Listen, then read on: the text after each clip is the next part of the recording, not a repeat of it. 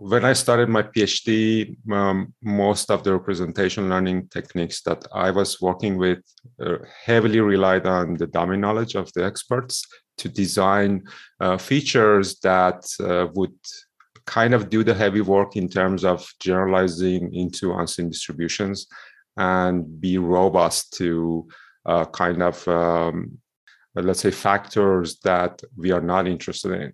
And then usually the next level was a disconnected separate level that would try to process these low level features a bit farther to come up with perhaps intermediate representations or high level representations. And on top there was uh, either a simple classifier or some decision making uh, unit on top or some distance based directly on these high level representations that would do either the retrieval tasks or uh, the classification or whatever the task was.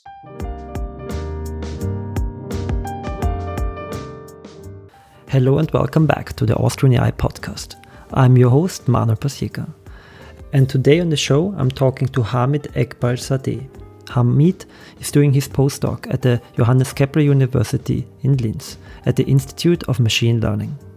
During the interview, we are going to talk extensively about his research in the area of representation learning. But before we start, a few remarks. Because of the length of the interview, I decided to split the episode in two parts, which I'm going to release separately. I decided to do so in order for you to be able to listen to each part in a single session. The first part, so this one, is focused on Hamid's research on how to learn rep robust representations and how data augmentation impacts your models. During the episode, we return several times to one of the main challenges with deep neural networks the limited capacity to generalize out of training sample distribution.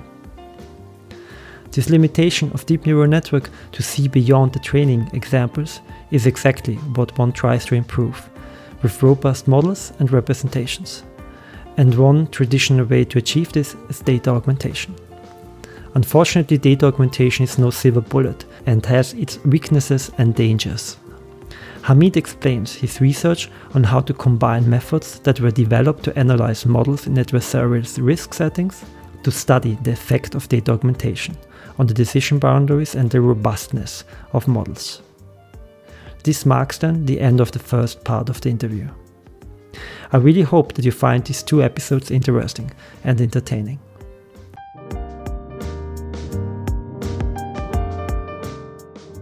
Hello, Hamid. Thank you very much for coming on to the show. Hey, Manuel. Thanks a lot for having me. It's um, very exciting to be here. Very exciting for me too. I think we have a lot to talk about today. Um, as we discussed prior, you you have very extensive research journey and you have done a lot different, very interesting things in the field of machine learning and deep learning. And I'm very excited to have you today on the show and to talk with you about your research, focusing on representation learning, data augmentation, and reinforcement learning, and many many different other things. But maybe we can start out with you giving a short introduction about yourself, your background, um, how you came about to like start doing research in the field of deep learning and machine learning. Yeah, thanks a lot. I'm also excited to talk about all of this with you and hopefully with your audience. Um, I actually uh, got interested in machine learning uh, even uh, during my uh, bachelor studies, which was in mathematics. And I always kind of had these two uh, parallel interests between mathematics and computer engineering, and later on in computer science. And uh, for my bachelor's, I chose uh, mathematics. And um, after finishing my bachelor, I actually got more interested into computer science, and then later on discovered what was called pattern recognition back in the days, and later on it turned into uh, more machine learning um, research, and that was the path that kind of got more got me more and more into machine learning research. Um, yeah, I actually um, uh, kind of consider the beginning uh, of my journey into machine learning uh, when I started my PhD, where I had kind of the uh, time to dig dig deep into different areas of machine learning, and I kind of had the chance to explore a lot of different interesting directions. Mm-hmm. Interesting. Um, when you said when you finished your master's degrees, right before you started your your PhD or your postdoc series, that was in what topic actually? Um, I did my master's actually in speech processing. Hmm. And mm. back in the day, I was um, working on uh, speech recognition and later on on uh, speaker recognition. And um, this is kind of pre deep learning era where we were still relying on uh, probabilistic models, HMMs, uh, factor analysis uh, to kind of uh, factor out the uh, different uh, kind of features that were represented in the environment and kind mm-hmm. of trying to through feature engineering get the most robust representation of the speech and mm-hmm. then build on top a um, uh, low dimensional representation that captures the essence of mm-hmm. uh, either the phonemes if it was speech recognition or the speaker identity if it was on uh, speaker recognition understand um, yeah I can definitely that see the similarities the... here to, to to your to your ongoing research or research that has been coming then afterwards. But maybe shortly before we talk about that, a short try, sidetrack here because I'm curious. Um, as you have then been in academia for quite some time, have you ever um, thought about at that stage, let's say, at that um, turning point after your master's, that maybe industry would be something that you would like to do? Or was it for you very clear that academia was the path to go and you had always, always wanted to be in academia? And now uh, you have been in academia for quite some time. So, yeah, that's a very interesting question. Actually, um, I was in industry for some years before starting my um, higher education, and I had some experience uh, first in the software industry mm-hmm. uh, for some years as a software developer, and later on as a um, yeah, technical manager.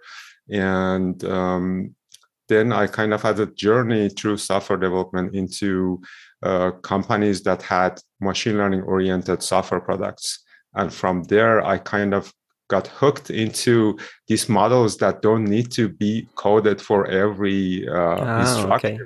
and, and, can learn from data. And it became, I, I, I, got fascinated with how these models works, and it kind of uh, was the yeah beginning for me to dig into this kind of area of research. But um, later on, I found academia a good place to uh, explore and learn because you have quite a lot of freedom. But um, I always had interest in both industry research and academic research, but definitely research is the the main um, uh, kind of interest for me. Mm-hmm. But I, I believe um, both are uh, very good uh, places to to do research, but of course with different kinds of uh, structure depending on um, what you want to do in, in industry. Uh, to my friends and colleagues, I know you you may have better resources, you may have more focus, but in academia, of course, you have more freedom. Mm-hmm, mm-hmm. Yeah, maybe we can touch upon this um, later as well, because I think that especially like as you uh, said, like the topics you can or the research that is happening in the end, like in industry and academic settings, I think nowadays maybe are quite aligned like um it content wise and but they obviously like uh, as i know always always said like many people are worrisome about um how like the that that most of the research in machine learning is following along the same trend and and really hope actually that the academic sector would bring more diversity and would bring um, let's say explore different aspects not necessarily exactly the same as maybe as, as some of the big um, economically driven research labs in companies but but maybe uh, that's a huge topic. maybe if you see have a, a, time at the end, we can talk about that. But maybe let's come back a bit um, more to your PhD then which you actually did at the JKU, um, if I understood correctly. Yes, yes. Uh, so I started my PhD at uh, Johannes Kepler University at the Institute of Computational Perception, and um, uh, what later on uh, became to be was a thesis that was uh, a, a, long uh, exploration into representation learning, mm-hmm. starting mm-hmm. with uh, factor analysis and very quickly switching to end-to-end learning of uh, high-level representations with a very wide range of applications, uh, data kinds, and learning settings, uh, but uh, with a um, general focus on learning uh, robust representations. Mm-hmm. Can you, uh, to our listeners, explain this a bit more? And like on one side, a robust representation, but maybe even taking a short step back, as you already mentioned, like the current deep learning technologies to be favored because of the um, uh, many ways feature representation learning that they can do. Um, so that's one of the things that I wanted to ask you about. That you maybe we can talk a bit about this this aspect, especially about um, deep learning, in the sense that being able, as you said, to maybe make it possible that you don't have to handcraft all kind of feature extraction, feature preparation, um, but you can let a model, in this sense, learn from data itself to find a decent representation for the task you want to want to perform. Right. Exactly. Uh, you said it very well. So when I started my PhD, um, most of the representation learning techniques that I was working with uh, heavily relied on the domain knowledge of the experts to design uh, features that uh, would kind of do the heavy work in terms of generalizing into unseen distributions and be robust to uh, kind of um, let's say factors that we are not interested in.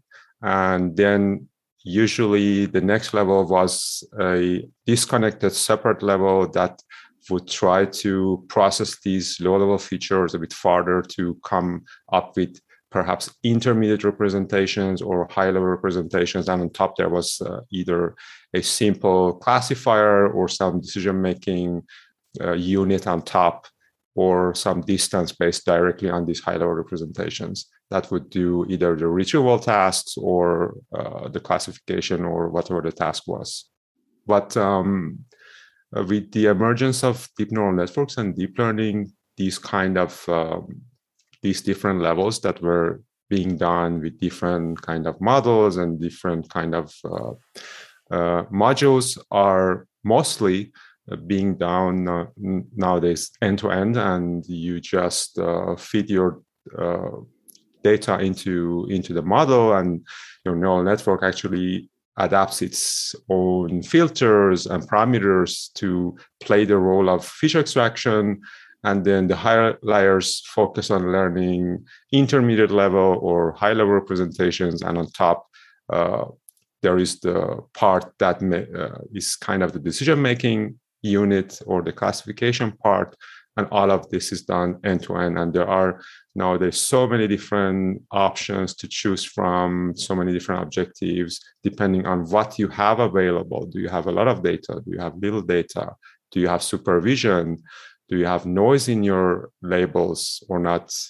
And there are so many options that nowadays you can uh, choose from to do all of this end to end Mm-hmm. Just maybe uh, one question here on my side, which was always curious, what I was always curious about. I can remember, like initially, like even like for example with AlexNet and uh, the first analysis that were done there, like on many uh, in the domain of image analysis, there were these wonderful feature hierarchies that you could see in the different filters in those networks, right? Where you're at the beginning at the input somewhere you saw like the after the model was trained, you could see it focused maybe on a single part, like only on a specific orientation of, of lines in an image. And then you had like this build up of like more complex features as you described it as well as you went into the network many ways. So in the middle, maybe a network that was trained, for example, on the MNIST dataset, suddenly you could see it could identify maybe shapes parts of, of a num- of a number and similar until in the end as you said like it comes to this decision point where it maybe then combines aha okay there's like there's a circle on top and there's a uh, don't know a vertical line uh, somewhere in the middle so that's maybe a nine. Um, is this actually still the case? Is, there, is this still a good mental model to think about how like say representations are laid out in a network and this this hierarchy of of of of um, as you said like representations in many ways. Is this something that you would say is a good model to think about your networks? Uh, right, right. So uh, this still persists even nowadays, and it's just uh, I think the way when you train your models, um, you kind of also motivate your network to learn this way by the inductive biases of uh, your network architecture and perhaps the regularization or other stuff that you put into the network, you kind of design your filters such a way that are more suitable to detect certain low level features. And later on you kind of add poolings to learn more general representations. And i think also it makes sense to have this hierarchy because uh, then uh, you can do a lot of different um, kind of things. Uh, you could use the lower level features for, I don't know, specific things. You can pass these representations for other tasks that help uh, capturing, for example, texture better. And you can use the higher level representations to capture higher level aspects or to disentangle different higher level um, semantics from each other. So this is kind of the the um, hierarchy that is useful and it's not just uh, kind of something that sounds nice but actually it's practical and and helpful uh, in practice as well mm-hmm. understand yeah makes sense then maybe coming back to more to the content as you already touched about it of your phd can you go a bit um, to detail there what you were working on uh, sure, sure. So I explored quite a lot of different uh, application domains during my PhD. For example, I uh, started working with uh, audio signals and music signals um, as uh, time series that uh, kind of carry musical or acoustic information. And the task then is to learn representations that could capture certain things for example that could tell you uh, which environment you're in uh, based on um, the sequence of acoustic events that you receive or perhaps uh, if you if the sequence is music um, what genre this music is uh, played in or what artist uh, is playing this piece and so on. Um, and later on, uh, I had um, applications that was modeling from uh, long genomic sequences, which is a fascinating problem because this is an extremely high dimensional data and uh, it's uh, it's it's depending on the sequencing technology you can have an extremely noisy representation of your genome. And then uh, this is a um, pretty complex problem how how you want to learn even from this representation which was also a pretty interesting project uh, by itself uh, which i worked on during my phd and and later on i started working on symbolic representations uh, back in the days from um, symbolic music actually and how we can learn from this uh, symbolic representation of music and how can we uh, use it to build a generative model of symbolic music? How can we steer this generative model into different high level uh, aspects of music, for example, rhythm or um, uh, loudness or uh, genres, and how can we make the model that understands these concepts only from uh, symbolic data? And part of my PhD was also focused on images, where wanted to kind of be able to learn the density of uh, a high dimensional space of images, which is pretty complex and pretty high dimensional, and how can mm-hmm. you um, learn from this complex uh, representation, and how can you generate from it, and how can you uh, uniformly cover all the data manifold that exists in your data set without uh, losing part of the clusters or classes that exist in the data without actually having any label information. So, what unsupervised signal can you use in a generative model to in order to uh, learn to generate with with high diversity? Mm-hmm, mm-hmm. These are some of the interesting problems that I, I was lucky enough to uh, get to work on. And in each of them, like a, an aspect was okay, now we have a way of learning this. How can we make sure that we can generalize into out of distribution, or how mm-hmm. can we be robust towards specific aspects? Uh, if the distribution changes, can our model still continue to work or not? And that was kind of the starting point of my journey into robustness in uh, deep learning. Exactly, that's I wanted to ask you about exactly this, what it is meant by this robust representation part of your PhD, exactly to understand. So robustness in this sense, as you said, means to be able, as you said, like for a model that was trained to explore in many ways to, to expand into um, out of distribution handling, being able to handle out of distribution examples. Do I understand this correctly? This is the robustness exactly. referring to. Exactly. Robustness is a term that has been used in many different mm-hmm. contexts mm-hmm. and concepts and perhaps overused even. And um, different communities mean different things by robustness. Uh, in the context that I am, uh, I have worked on, uh, it's mostly focused on um, being able to generalize into distributions beyond the training uh, distribution. Uh, because um, nowadays, mostly we know that if we have enough data and we have a large enough training data, we can learn a pretty okay model that works pretty reasonably on, on the training distribution. And if we have unseen samples that match very closely to the training distribution, we can kind of generalize. But our problems, at least within the deep learning paradigm, starts when the kind of testing or unseen examples start being um, far from the training distribution. Although most of the aspects of this uh, test distribution are the same as training, but it turns out that even if there are small changes or slight changes to the test distribution, then the models actually start to degrade in terms of performance. And, mm-hmm. that, and that's actually a pretty big problem. And many think we should just make our training set bigger, but perhaps robustness researchers are, are trying to uh, dig deeper and understand why this is the case, mm-hmm. right?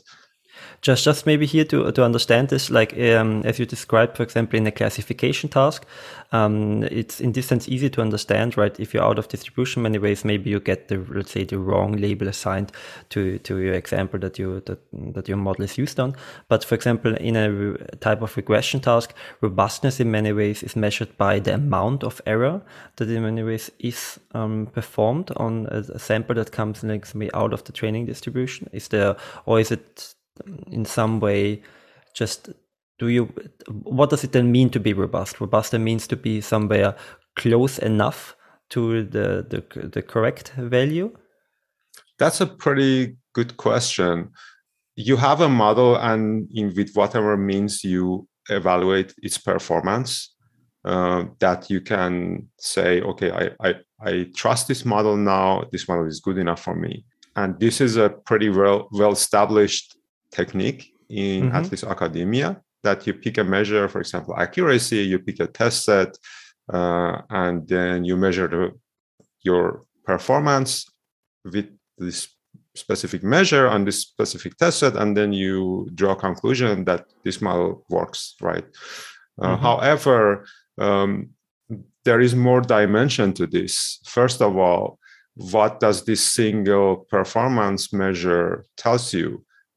Is accuracy enough to, in order to trust this model? Is this single test set enough for you to to trust on this model, or mm-hmm. or do you need to create variations of this test set, or do you need additional test sets where you introduce a certain shift to the distribution? For example, um, you I don't know, add some Gaussian noise to, to, to all the test examples, and then you see if the performance drops or not. Mm-hmm, mm-hmm. And do you have to also measure, for example, in addition to accuracy, some other aspects, for example, how are the decision boundaries of our model formed?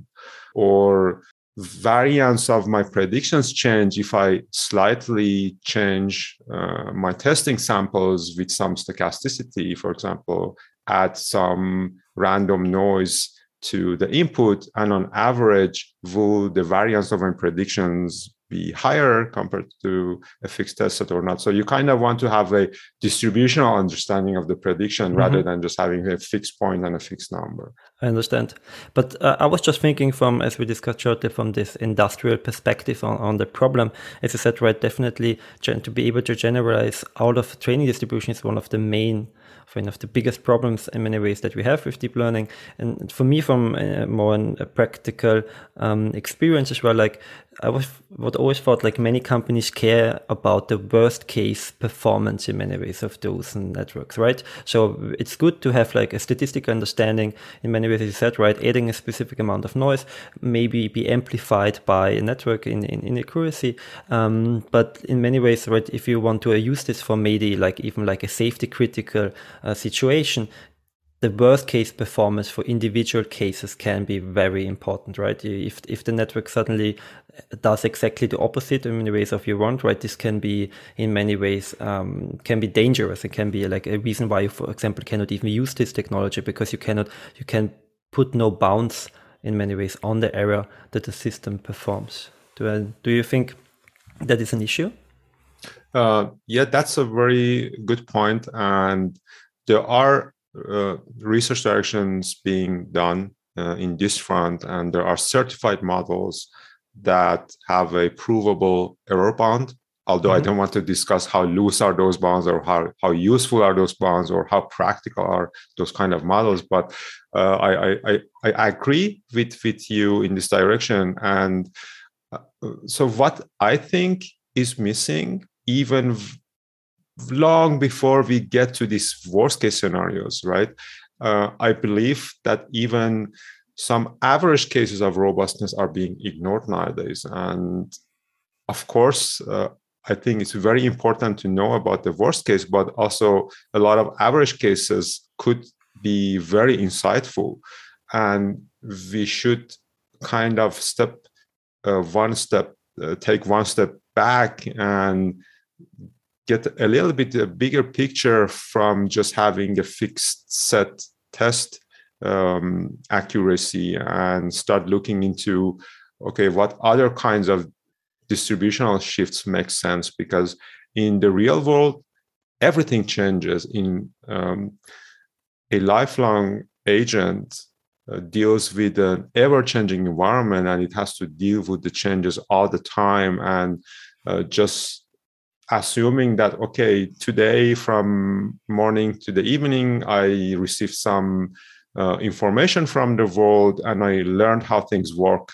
So i'm good to go. I shut down my learning and i live my life happily ever after. This is not going to work because everything mm-hmm. is going to change. So uh, it's kind of um, funny to uh, see that we kind of ignore this fact in evaluation of our models and we just feel that's enough to just have some performance on fixed fixed sets.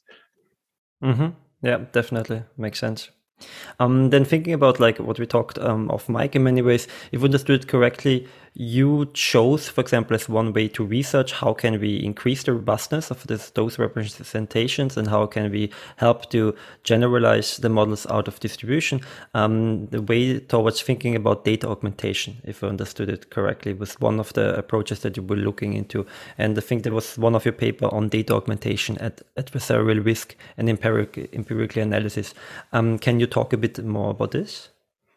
Yes. Uh, this is uh, actually a very good point to switch to that direction because many of us that trained uh, a neural network or two kind of know that given the training sets that we have and given the models that we have, there is this unwritten rule to apply data augmentation on the fly to get this performance boosted and get that state of the art performance on our papers and so on. And it's kind of a given and nobody actually questions okay what are these things that we add to our data loaders and uh, to our transforms and what do, what do they actually do? And do i have to change these or is it like for any use case that i have these should work uh, by default? And uh, i came to actually think about this exact question for a while because I also saw that research on data augmentation kind of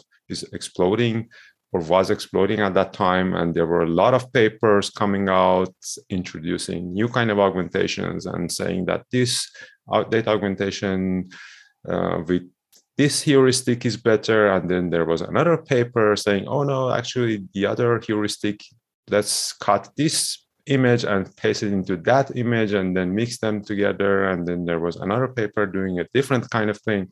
And i kind of as a personal curiosity wanted to figure out okay what is actually happening? What are all of this doing?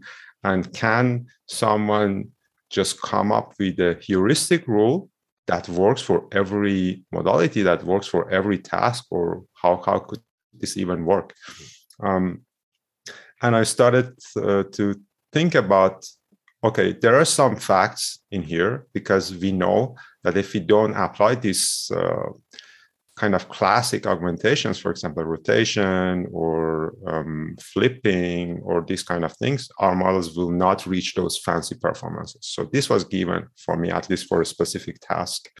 Can we just, uh, for a moment, can you maybe for a moment just um, uh, explain a bit what is data augmentation for a listener maybe that, that have not done this themselves?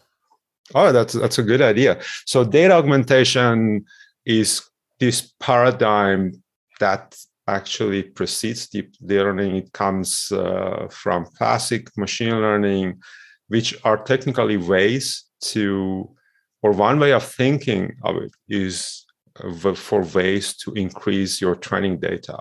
So imagine you have 100 images, and 100 images is not enough for your task, right? And you took these 100 images in a summer day that was sunny and the lighting was nice and you had a pretty fancy camera but actually your customers may use your product in different lighting conditions or with different cameras and you could start thinking okay as an um, expert in the domain, how can I mimic the lightings, for example, at night, or mimic the lightings, mimic the images from a cell phone instead of a fancy camera? And then you perhaps could come up with uh, filters that could mimic and change the lighting conditions of your images and you just apply those filters to or change uh, the lighting in your images um, to make them more dark or apply some uh, filters that could make the photos similar to a photo taken by uh, a cell phone instead of a fancy camera. Change the resolution, change the rotation, and so on. And then you will end up instead of a hundred image, you perhaps could end up with ten thousand if you have enough uh, kind of augmentation. And then your model could learn a lot more about these images. It could work on the good lighting, it could work on low lighting, it could work on good cameras and also cell phones.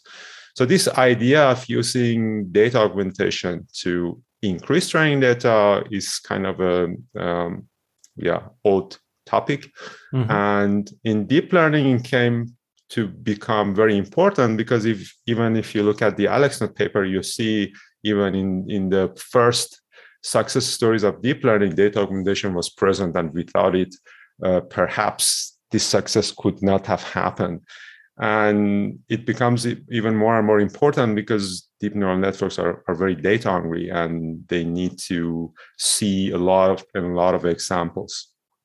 Mm-hmm. And so if you have this in mind that there is a specific task and you are an expert in that task and you know the data, perhaps you can come up with some examples as I gave in, in the previous example, just change lighting or change perhaps rotation or so on to use as data augmentation because you know what kind of uh, transformations could happen in your test cases, right? Mm-hmm. So you try to hard code those conditions and simulate those conditions given the data that you have. And then you kind of know, okay, this inductive bias makes sense for my task and for this data. So as an expert, I trust that this, I want this inductive bias to be incorporated into, into my model.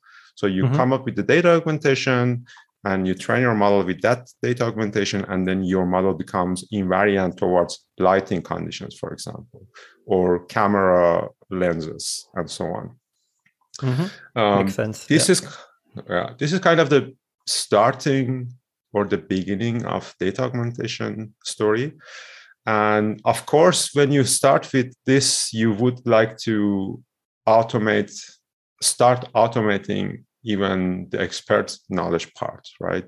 You would like to come up with more general rules. Okay, what is the rule that I could apply to a new task that I'm not an expert in? For example, I know perhaps how to do natural image classification, but what if I got an MRI project and I wanted to learn from MRI data?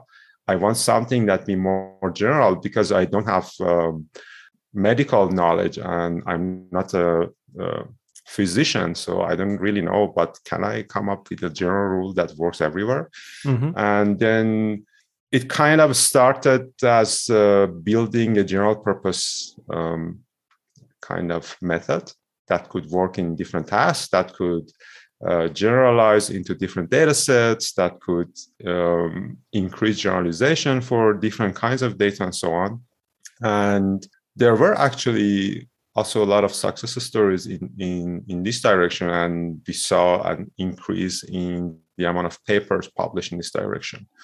And as I was mentioning, I kind of got curious: are these really uh, are these heuristics really that general? Because there are like different kinds of methods.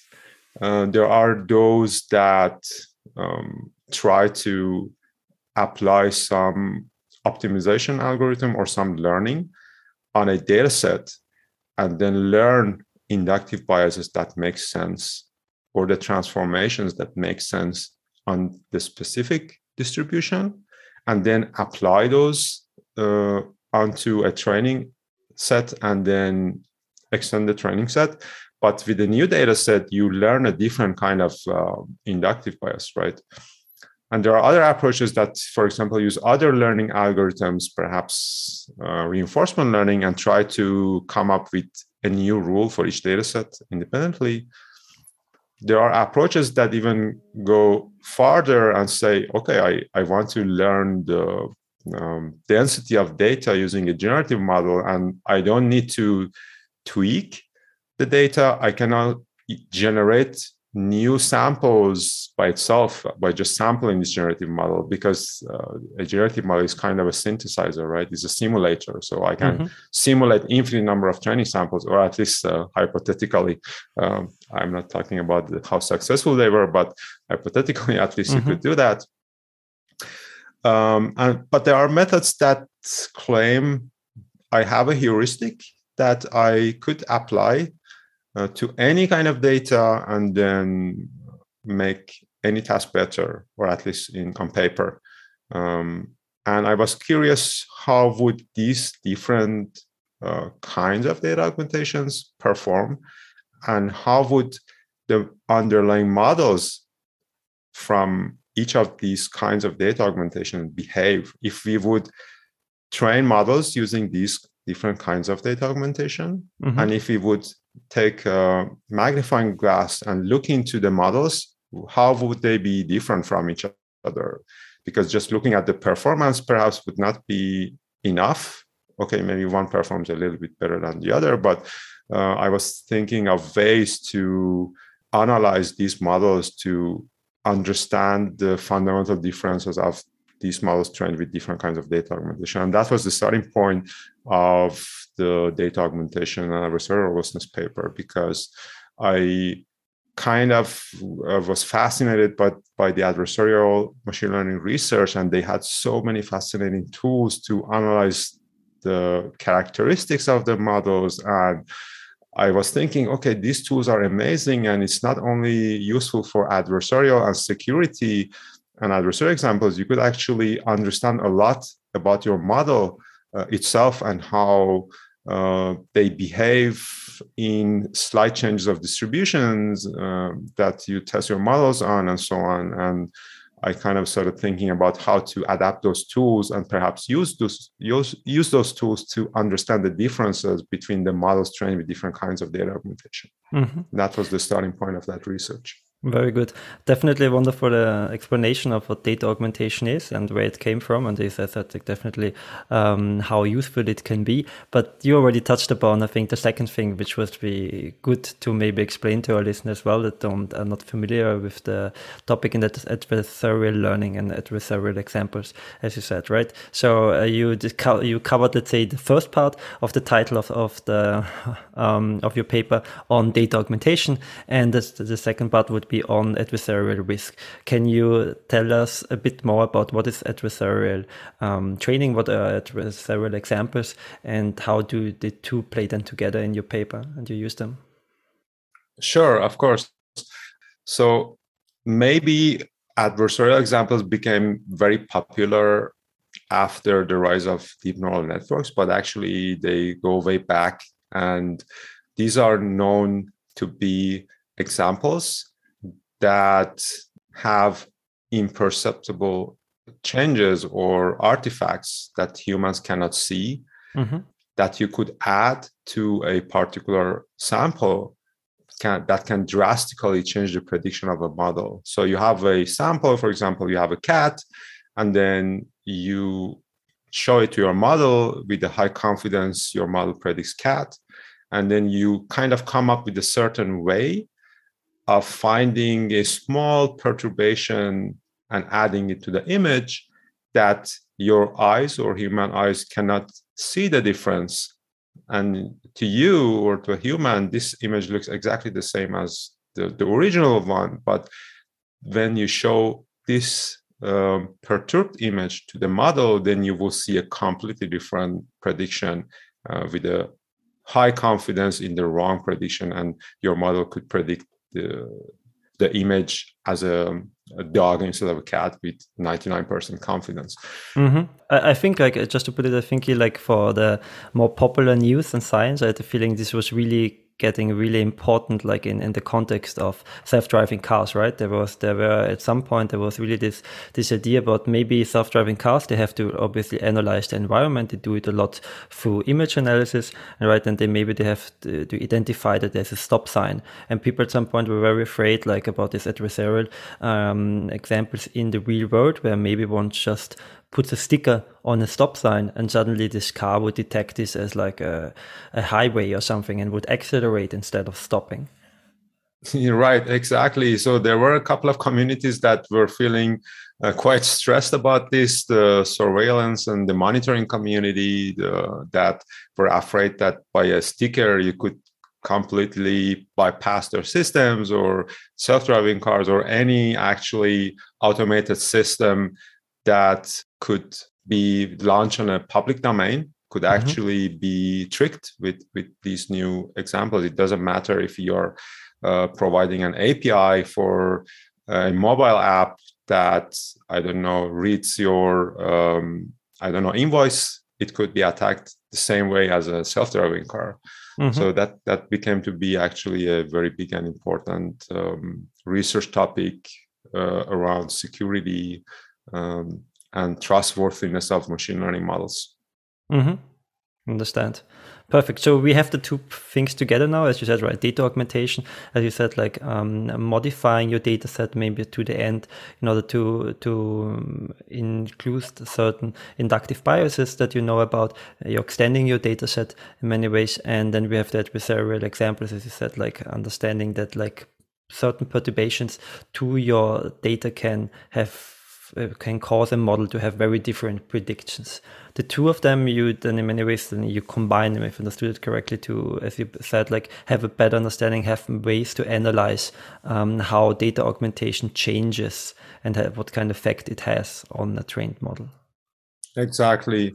So with a set of tools, uh, mostly in, inspired from adversarial machine learning research, and some of it actually was further developed by us that could tell uh, tell you actually about the decision boundary of these models, not only how these models become vulnerable to adversarial attacks of different strengths and different kinds, but also further, uh, do I have a model with a smooth decision boundary, which means it's very hard for a sample to jump from one class to the other because uh, it has to kind of go a long way to pass the boundary or do i mm-hmm. have a, a decision a model with a decision boundary which is very unsmooth and wiggly and if i change a little bit my data point it will jump over to the other class and this kind of analysis has been uh, used in the adversarial machine learning literature for long and i found these kind of uh, evaluation tools uh, extremely helpful to understand the effect of a particular uh, module or inductive bias that you apply to your model kind of blindly, but you can understand better your models using these tools. And that's uh, what our paper came to be a, uh, a large scale empirical study of analyzing different kinds and strength of data augmentation and then analyzing the models using techniques uh, inspired by adversarial machine learning to kind of tell them apart in terms of characteristics of their, the models. Thank you very much for listening to the first part of my interview with Hamid Eghbal-zadeh. In the second part of the interview, we are going to conclude our discussion about the effects of data augmentation on model training, and we will continue with Hamid's research journey which is going to bring us to its disentangled representations and their applications in contextualized reinforcement learning, with the goal to help agents to generalize to unseen situations and novel environments. I hope you enjoyed the interview so far and are looking forward to the second part of it.